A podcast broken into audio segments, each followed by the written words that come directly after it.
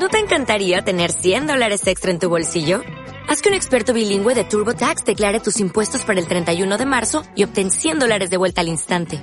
Porque no importa cuáles hayan sido tus logros del año pasado, TurboTax hace que cuenten. Obtén 100 dólares de vuelta y tus impuestos con 100% de precisión. Solo con Intuit TurboTax. Debes declarar para el 31 de marzo. Crédito solo aplicable al costo de la presentación federal con TurboTax Full Service. Oferta sujeta a cambios o cancelación en cualquier momento.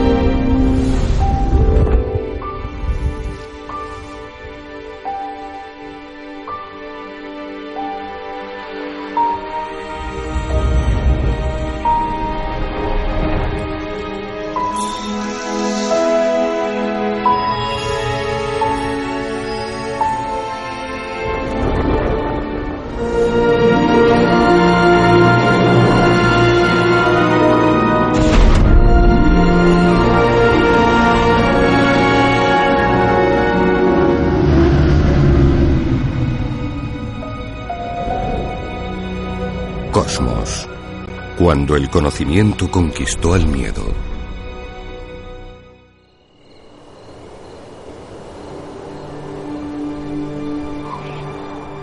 Nuestro nacimiento fue un misterio, uno que nos ha perseguido por lo menos desde que somos humanos. Nos despertamos en este diminuto mundo bajo un manto de estrellas, como un bebé abandonado en la puerta de una casa sin una nota que explicase de dónde venimos, quiénes somos, ni cómo surgió nuestro universo, y sin idea de cómo acabar con nuestro aislamiento cósmico. Hemos tenido que averiguarlo todos nosotros solos.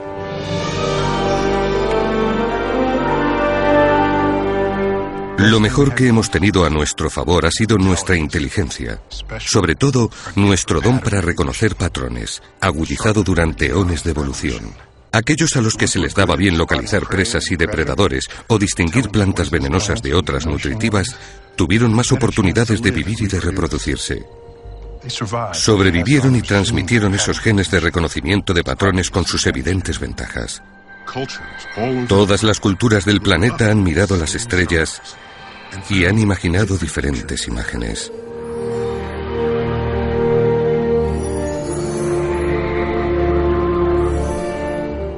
Usamos nuestro don para reconocer patrones en la naturaleza para leer el calendario del cielo.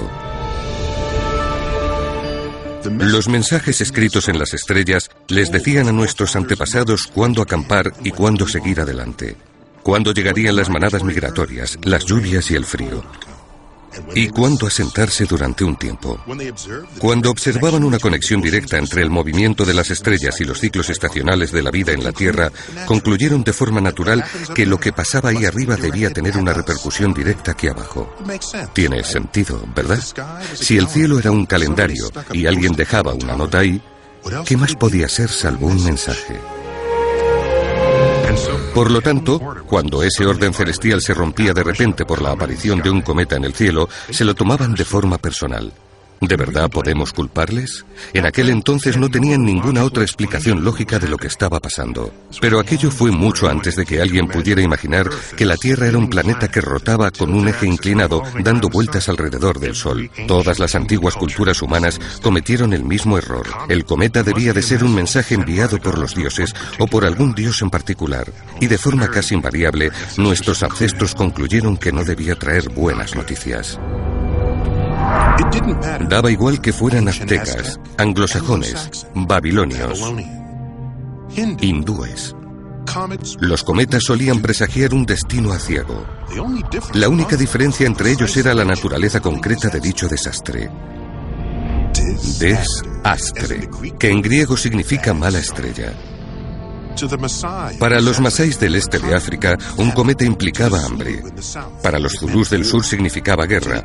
Para los Egab del oeste significaba enfermedad. Para los Yaga de Zaire significaba concretamente viruela. Para sus vecinos, los Luba, un cometa presagiaba la muerte de un líder. Los antiguos chinos eran notablemente sistemáticos. Allá por 1400 a.C. comenzaron a registrar y a catalogar la aparición de cometas. Un cometa de tres colas implicaba calamidad para el Estado. Un cometa de cuatro colas significaba que estaba a punto de llegar una epidemia. Pero el talento humano para reconocer patrones es una espada de doble filo. Se nos da especialmente bien encontrar patrones, incluso cuando no están realmente ahí. Eso es algo que se conoce como reconocimiento de patrones falsos. Nos morimos por dar significado a las cosas, por encontrar señales que indiquen que nuestra existencia tiene un significado especial en el universo. Y para ello, somos capaces de engañarnos a nosotros mismos y a los demás, de distinguir una imagen sagrada en un sándwich de queso fundido o de encontrar una advertencia divina en un cometa. Hoy en día sabemos exactamente de dónde proceden los cometas y de qué están hechos. Nuestra nave de la imaginación, impulsada tanto por la ciencia como por nuestra capacidad de maravillarnos, puede llevarnos a cualquier parte del espacio y del tiempo. Puede viajar más rápido que la luz y hacer visibles todas aquellas cosas que son invisibles. Nos está llevando a un reino misterioso situado un año luz del Sol. ¿Pero qué es este enjambre de mundos? ¿Fue organizado por seres alienígenas? No, solo por la gravedad. Estas son las nieves de antaño, montañas a la deriva de hielo y roca, restos del nacimiento del sistema solar. Se llama nube de Oort, en honor a Jan Oort, el astrónomo holandés que predijo su existencia en 1950. Estaba intentando resolver una paradoja. Los cometas pueden morir de muchas formas distintas. Como cruzan las órbitas de los planetas, suelen chocar contra ellos de forma frecuente. Los cometas están hechos sobre todo de hielo, así que siempre que se acercan al Sol pierden una parte de su masa por la evaporación. Y después de varios miles de viajes, su hielo desaparece y lo que queda de ellos es un asteroide. Los cometas pueden ser expulsados del sistema solar de forma gravitacional y quedar exiliados en el espacio, y aún así los cometas siguen llegando. Ort y muchos astrónomos se preguntaron de dónde proceden todos los cometas. Oort calculó la tasa de aparición de nuevos cometas y concluyó que debía de haber un enorme enjambre esférico lleno de ellos a unos pocos años luz de distancia rodeando el Sol.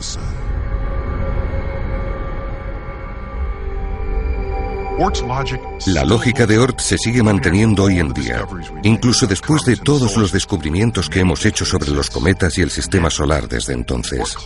Y aún así, la nube de Oort es algo que nadie ha visto jamás. Y tampoco podríamos hacerlo. Está oscuro ahí fuera y cada cometa está igual de lejos de su vecino más cercano que la Tierra de Saturno. Pero la ciencia nos confiere poderes especiales. Le dio a Jan Oort el don de la profecía. Oort también fue el primero en estimar de forma correcta la distancia entre el Sol y el centro de nuestra galaxia. Fue un gran paso. Averiguar dónde estamos en la Vía Láctea. Nuestra estrella está a unos 30.000 años luz del centro. Oort también fue la primera persona en usar un radiotelescopio para elaborar un mapa de la estructura espiral de la galaxia. Y descubrió que el centro de nuestra galaxia era un lugar de explosiones titánicas. El primer indicio de que podría haber habido un enorme agujero negro merodeando por ahí.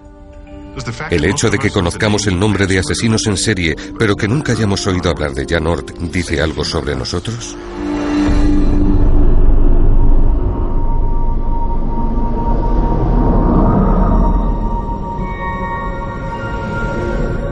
La nube de Oort es tan enorme que uno de sus cometas tarda alrededor de un millón de años en completar un único viaje alrededor del Sol. Aquí fuera, en los confines de nuestro sistema solar, hasta un pequeño empujón provocado por la gravedad de una estrella que pase por aquí podría liberar algunos de esos cometas de su vinculación gravitacional al Sol. Algunos cometas son expulsados del sistema solar y acaban vagando por el espacio interestelar, pero otros tienen un destino diferente.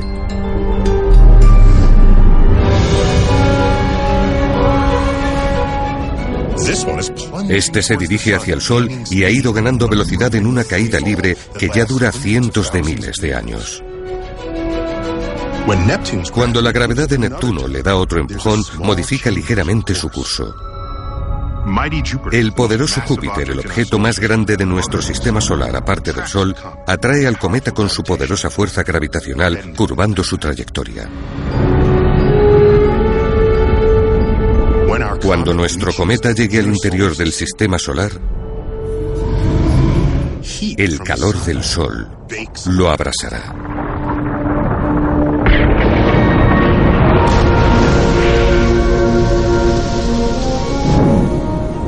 Y así comenzará una preciosa transformación. El estéril y ennegrecido iceberg ahora tiene un luminoso halo y una cola.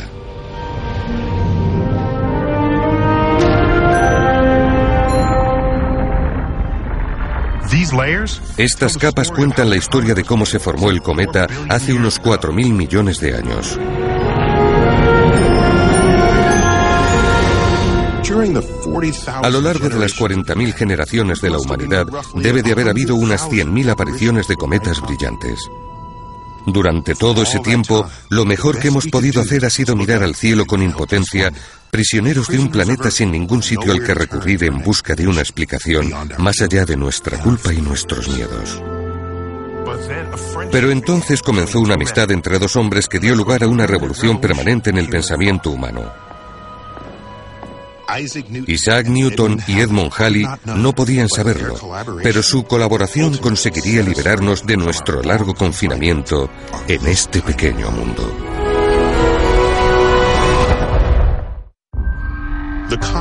El cometa de 1664 consiguió que toda Europa se estremeciera y dicho terror pareció estar justificado cuando la peste y el gran incendio de Londres tuvieron lugar poco después. Ahí, con una larga y sangrienta cola, una estrella en llamas amenaza al mundo, con hambre, plagas y guerras. Para las princesas significa la muerte. Para los reinos, innumerables cruces. Para todos los estados, inevitables pérdidas. Para los pastores, podredumbre. Para los labradores, épocas de desgracias. Para los marineros, tormentas. Para las ciudades, traiciones civiles.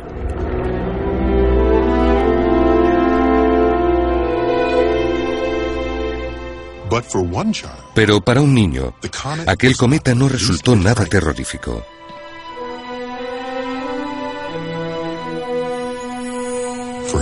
Para él fue algo asombroso. Como todos nosotros, Edmond Halley nació curioso. ¡Oh, cielo santo! Tuvo suerte de tener un padre que alentó y fomentó su curiosidad. Le compró los mejores instrumentos científicos e incluso financió su expedición para elaborar el primer mapa preciso del hemisferio sur. Halley se marchó de Oxford cuando tenía 20 años y navegó hasta Santa Elena, una isla situada justo debajo del Ecuador, cerca de la costa occidental de África.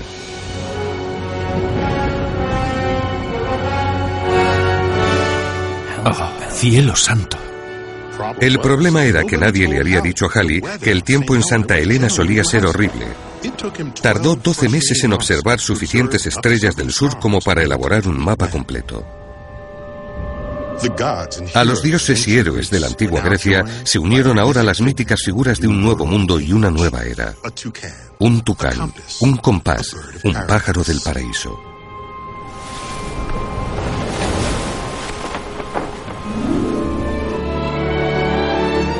Cuando Halley volvió a casa con la otra mitad del cielo, su mapa causó sensación. Ahora comerciantes y exploradores podrían navegar según las estrellas visibles hasta cualquier punto de la Tierra. En aquella época, la Real Sociedad de Londres era la Cámara de Compensación Mundial de los Descubrimientos Científicos. Su lema, Nullius in verba, resume el espíritu del método científico. Es una frase en latín que significa velo por ti mismo. En otras palabras, cuestiona la autoridad. El mapa estelar de Halley llamó la atención del comisario de experimentos de la sociedad. Se lo enseñaría si pudiera, pero no existe ningún retrato de Robert Hooke de aquella época, solo la descripción verbal de algunos de sus coetáneos. Le definían como flaco, encorvado y feo. Probablemente fuera la persona más creativa de la historia y a pesar de su aspecto era el invitado más solicitado de todas las fiestas de Londres. ¿Por qué? La insaciable curiosidad de Hooke lo abarcaba absolutamente todo. Hooke descubrió un pequeño cosmos y aún lo seguimos llamando por el mismo nombre que él le dio, la célula. Hooke descubrió la célula mirando un trocito de corcho con uno de sus propios inventos, el microscopio compuesto. Anticipó ciertos aspectos de la teoría de la evolución de Darwin casi 200 años antes. Hooke también mejoró el telescopio. Los dibujos que hizo de los cuerpos astronómicos que había observado dan fe de su asombrosa precisión. Después de que el gran incendio destruyera el centro de Londres en 1666, Hooke se asoció con el arquitecto Christopher Wren para rediseñar y reconstruir la ciudad. Hooke fue el mayor experimentador de su época. Usando muelles en espiral, infirió la ley de la elasticidad, conocida hoy como la ley de Hooke. Perfeccionó la bomba de aire, el punto álgido de la tecnología de su época, y la usó para experimentar con la respiración y el sonido. Y también experimentó con el cannabis. En una reunión de la Real Sociedad comentó que un capitán amigo había experimentado con ello con tanta frecuencia que no había nada que temer. Pero quizás sí mucho de lo que reír.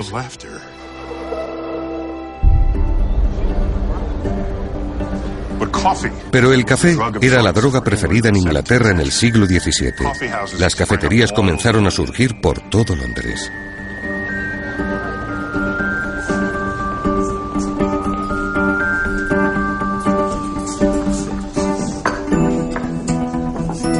Aquí era donde la gente venía a informarse, a crear nuevas asociaciones empresariales y a debatir ideas.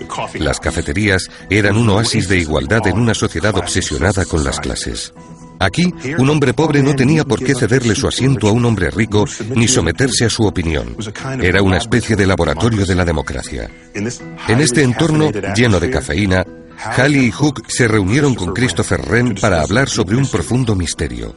¿Por qué los planetas se mueven como lo hacen? El astrónomo Johannes Kepler había demostrado 80 años antes que las órbitas de los planetas alrededor del Sol no eran círculos perfectos, sino elipses, y que cuanto más cerca estaba un planeta del Sol, más rápido se movía. ¿Por qué? ¿Acaso alguna fuerza invisible del Sol era la responsable de este cambio en el movimiento? Y de ser así, ¿cómo funcionaba? ¿Podría haber una sencilla ley matemática capaz de describirla? Quizá algo similar a la ley de la elasticidad de Hooke.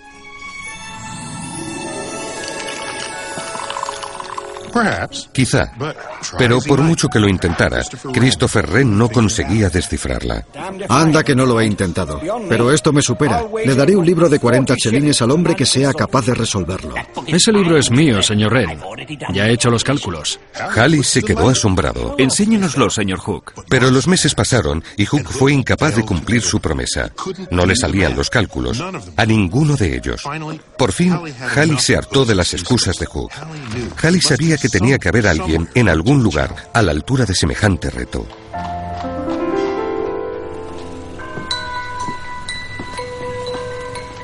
Y los matemáticos de Cambridge. Había una persona muy inteligente que ya había resuelto algunas de las cuestiones centrales sobre la naturaleza de los años luz cuando solo tenía 22 años e inventado el telescopio reflector, un bicho raro que había desaparecido hacía tiempo tras una disputa con Hooke por sus hallazgos sobre la luz. Aquello le dejó devastado y en ese momento decidió esconderse aquí, en Cambridge. Halley se preguntó si este hombre tan extraño y tan extremadamente difícil podría triunfar donde Hooke y muchos otros habían fracasado. Lo que él no podía saber, lo Lo que nadie era capaz de imaginar en aquella época eran las innumerables formas en las que el mundo estaba a punto de cambiar para siempre tras aquella reunión de un día de agosto de 1684.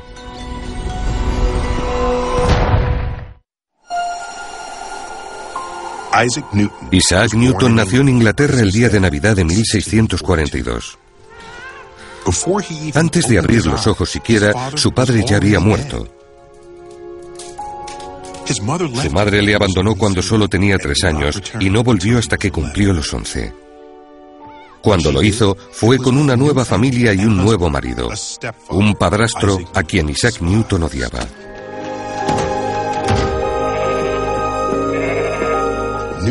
El refugio de Newton para alejarse de su desgraciada vida familiar era su pasión por entender cómo funcionaban las cosas, sobre todo la naturaleza. En 1661, el joven y prodigioso Isaac entró en el Trinity College, en la Universidad de Cambridge, donde fue un estudiante bastante malo, sin amigos y sin una familia cariñosa que le proporcionase calor o apoyo. Newton era un joven muy reservado y solía quedarse en su habitación estudiando a antiguos filósofos griegos, geometría e idiomas y reflexionando acerca de preguntas complejas sobre la naturaleza de la materia, el espacio, el tiempo y el movimiento. Este científico en ciernes también era un apasionado místico. Newton creía que un conocimiento secreto llamado alquimia, conocido solo por un pequeño grupo de viejos filósofos, estaba esperando a ser redescubierto. Esperaba poder aprender a convertir metales comunes en plata y oro y quizá hasta descubrir el elixir de la vida, la clave para la inmortalidad. También estaba obsesionado con encontrar mensajes ocultos en las palabras de la Biblia. Combinaba varias traducciones en diferentes idiomas, esperando descifrar instrucciones de Dios en clave.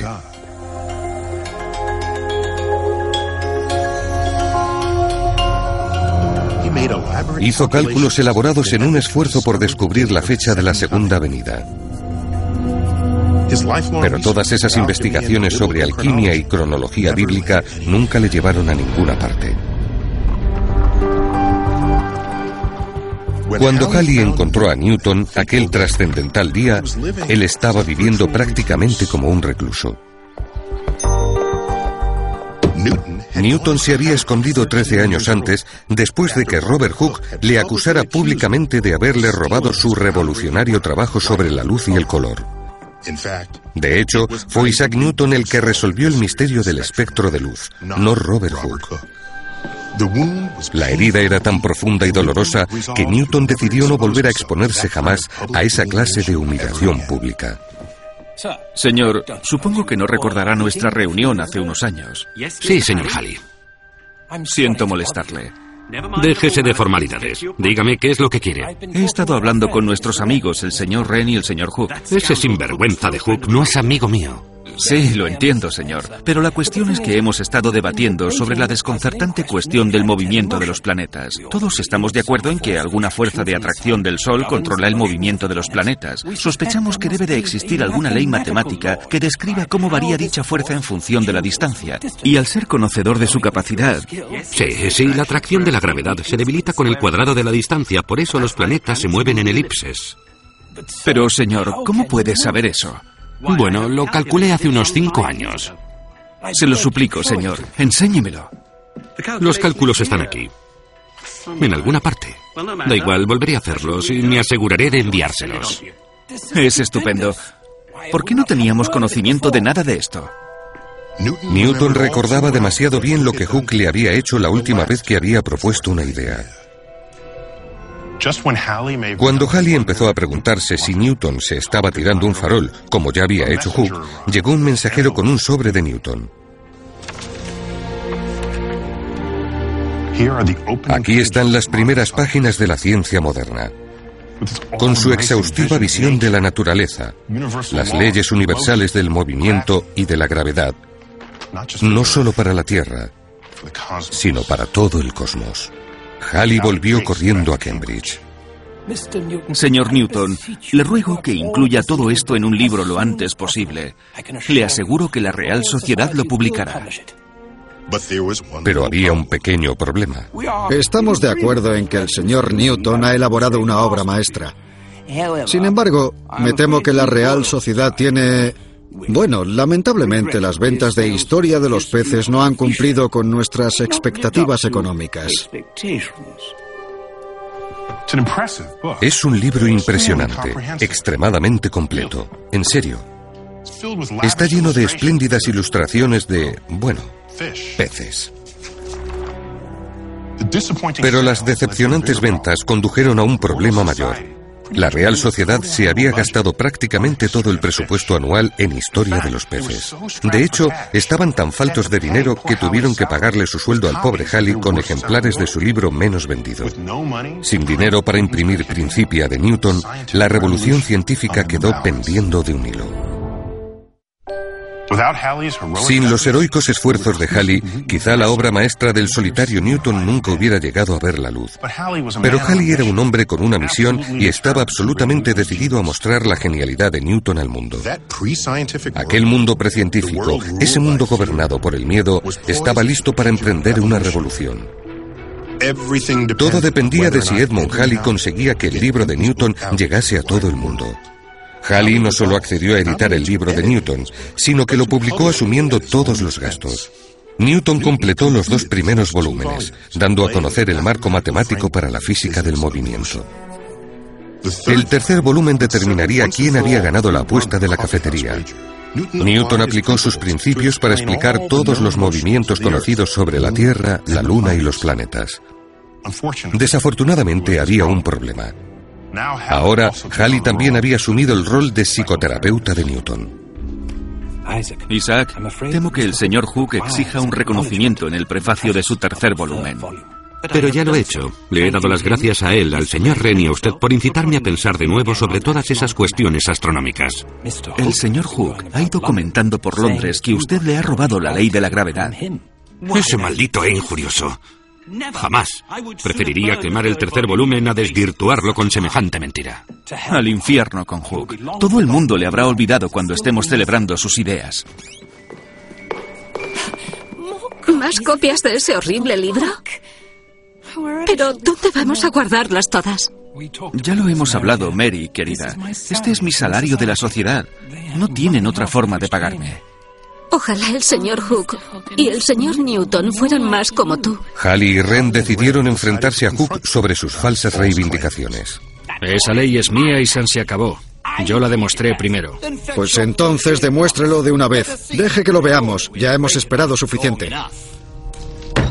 Tendrán que limitarse a creer en mi palabra. Quizás crean sus vacías afirmaciones en otro lugar, pero aquí no. Demuéstrelo o cállese, señor Hook. Maldito Newton me las pagará.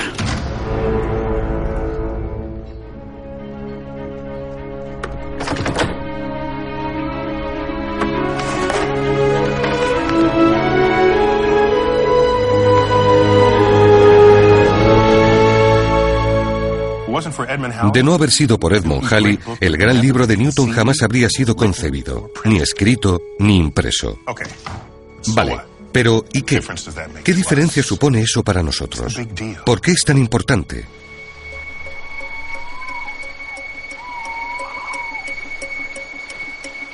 Cuando Isaac Newton nació en esta casa en 1642, el mundo era muy diferente.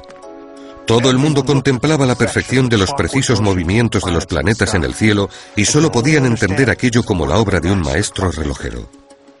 ¿Cómo explicarlo si no? Solo cabía una posible explicación en su imaginación. Solo había una respuesta para ellos. Dios.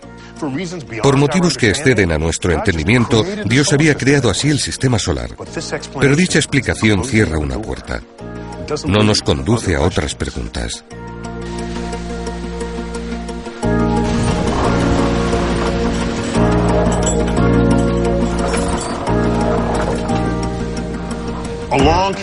Y así llegó Newton, un hombre que adoraba a Dios y que además era un genio. Podía escribir las leyes de la naturaleza en perfectas frases matemáticas, fórmulas que se aplicaban de forma universal a las manzanas, lunas, planetas y a mucho más. Con un pie aún en la Edad Media, Isaac Newton concibió todo el sistema solar. Las leyes de Newton sobre la gravedad y el movimiento revelaron cómo el Sol mantenía cautivos a mundos distantes. Sus leyes acabaron con la necesidad de que hubiera un maestro relojero para explicar la precisión y la belleza del sistema solar. La gravedad era ese relojero. La materia obedecía a mandamientos que podríamos descubrir, a leyes que la Biblia no había mencionado. La respuesta de Newton a por qué el sistema solar es como es abrió el camino hacia un número infinito de preguntas. Principia también incluía la invención del cálculo y la primera base teórica sólida para acabar con nuestro encarcelamiento en la Tierra. Los viajes espaciales. Newton concibió el disparo de una bala de cañón con un impulso cada vez superior. Razonó que con suficiente velocidad los límites de la gravedad podrían romperse y que la bala podría salir de la órbita de la Tierra. Esto lo cambió todo.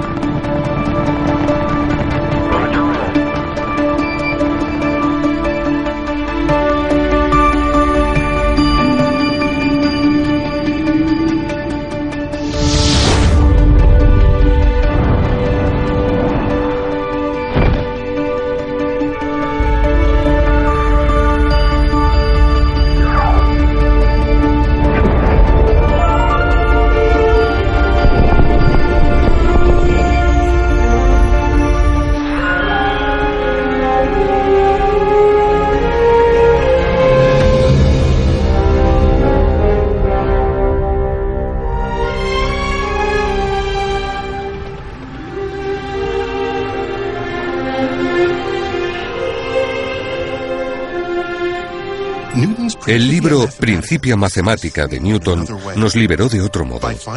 Al descubrir las leyes naturales que gobiernan las idas y venidas de los cometas, separó los movimientos del cielo de sus antiguas conexiones con nuestros miedos. Si Halley no hubiera estado al lado de Newton durante todos esos años, quizá el mundo le recordaría por sus propios logros y descubrimientos. Pero lo único que suele recordar la gente sobre él es el cometa. La ironía es que descubrir un cometa fue la única de las pocas cosas que Halley nunca hizo.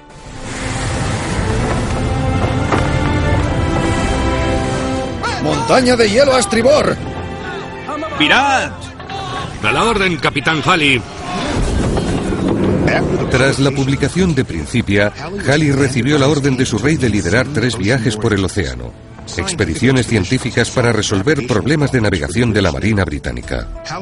Halley aprovechó esta oportunidad para elaborar el primer mapa de los campos magnéticos de la Tierra.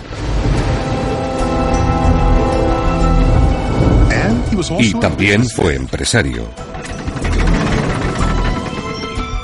Halley perfeccionó la campana de buzo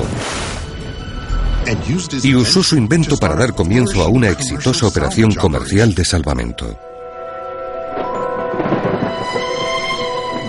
Creo que esta vez hemos perdido al doctor Halley. Creo que lleva ahí abajo por lo menos tres horas. Como no quería arriesgar las vidas de otros, Halley puso a prueba su propio invento.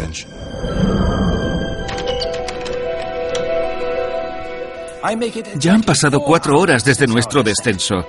No está tan mal para diez brazadas.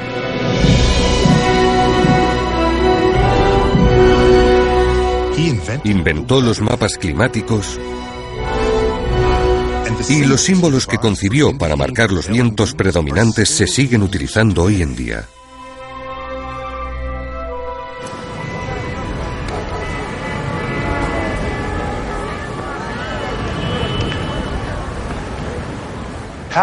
Halley sentó las bases de la ciencia de la estadística. ¿Cómo? Comparó los nacimientos, matrimonios, defunciones y densidad de población de Londres y París. De hecho, tuvo que medir a pie el perímetro de París para saber cuáles eran sus verdaderas dimensiones. Llegó a la conclusión de que como casi la mitad de los adultos no eran capaces de tener hijos, que a su vez pudieran tener hijos también, toda pareja casada debía tener cuatro hijos para mantener la población. Y fue Edmond Halley el que nos proporcionó la escala actual del sistema solar. Descubrió una forma muy inteligente de averiguar la distancia desde la Tierra hasta el Sol. Consistía en medir de forma precisa el tiempo que tarda el planeta Venus en cruzar el disco solar. 27 años después de la muerte de Halley, el capitán James Cook hizo su primer viaje a Tahití con el propósito de poner a prueba el método de Halley durante un tránsito de Venus al cruzar el Sol.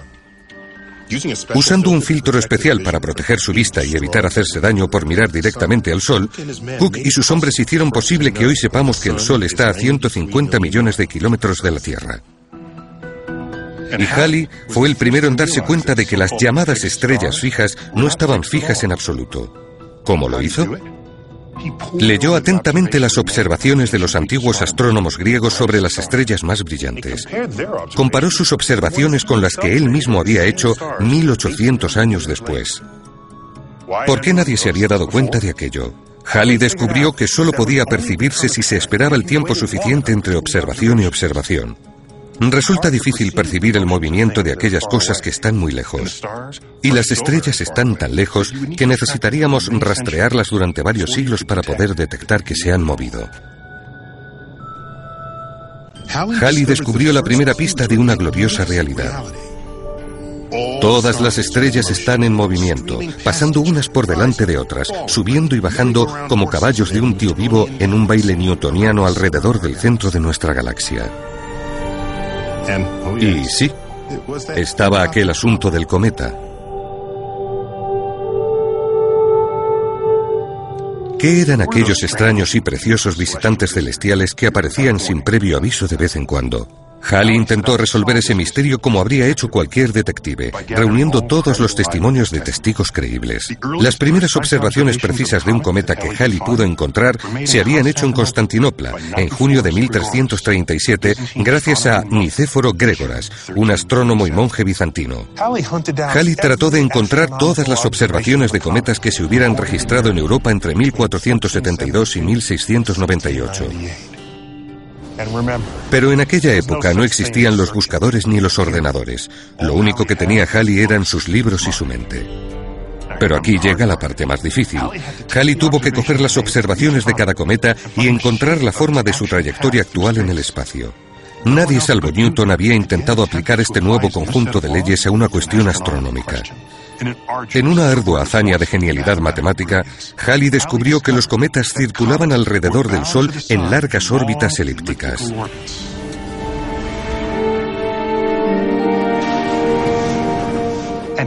Y fue el primero en saber que los cometas vistos en 1531, 1607 y 1682 fueron el mismo. Un único cometa que regresaba cada 76 años. En un sorprendente ejemplo de reconocimiento de patrones, predijo que volvería a aparecer pasados más de 50 años. Durante milenios, los cometas han sido señales para los místicos, quienes los consideraban augurios de sucesos humanos. Halley acabó con su monopolio y les venció jugando a su propio juego.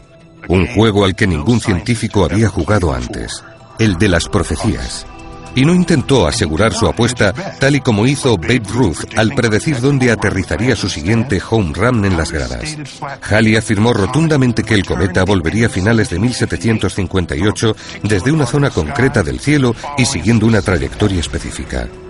Resulta bastante difícil encontrar una profecía hecha por los místicos cuya precisión sea comparable.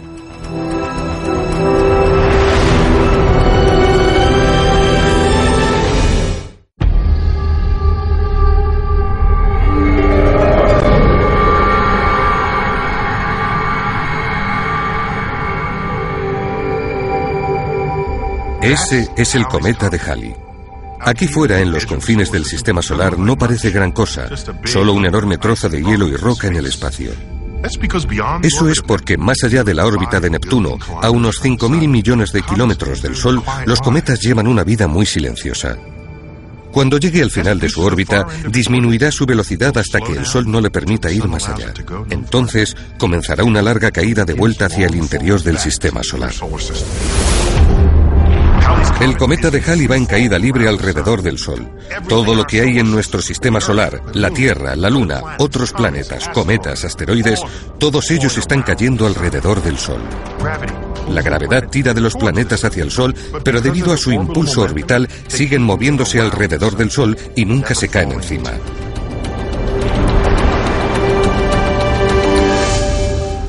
Robert Hooke había muerto años antes tras haber arruinado su salud con malos hábitos, dosis diarias de ajenjo, opio y mercurio. Unos cuantos meses después, Newton fue elegido para reemplazarle como presidente de la Real Sociedad de Londres. Cuenta la leyenda que de estas paredes llegó a colgar un retrato de Hooke. Halley vivió para conseguir muchos más hitos sorprendentes. Trabajó hasta su muerte a la edad de 85 años. Lo último que hizo fue pedir un vaso de vino. Se lo bebió disfrutando y exhaló un último suspiro.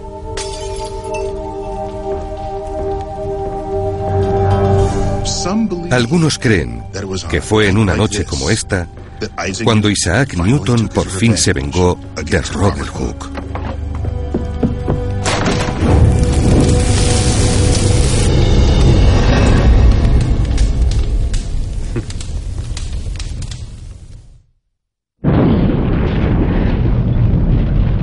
Pero la profecía de Halley no cayó en el olvido. 50 años después, a medida que se fue acercando el momento de su supuesto regreso, los astrónomos del mundo se pelearon por ser los primeros en avistar su cometa. Y aquello no les decepcionó. Desde entonces ha vuelto de forma regular cada 76 años. Cuando el cometa de Halley regresa a nuestro cielo, la luz del Sol calienta el hielo de su superficie, perdiendo así el polvo y los gases que hay en su interior.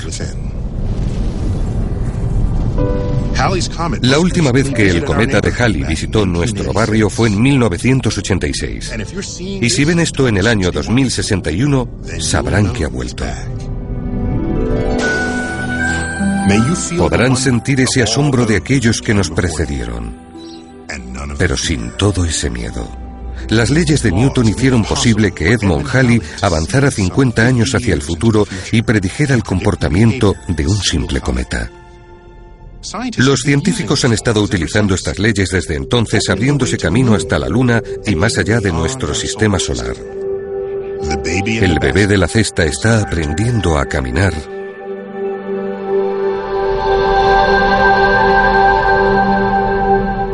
y a conocer el cosmos.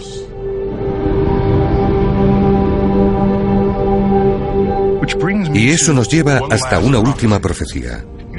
Usando solo la ley de la gravedad de Newton, los astrónomos podemos predecir con seguridad que dentro de varios miles de millones de años, nuestra galaxia, la Vía Láctea, se fusionará con nuestra galaxia vecina, Andrómeda.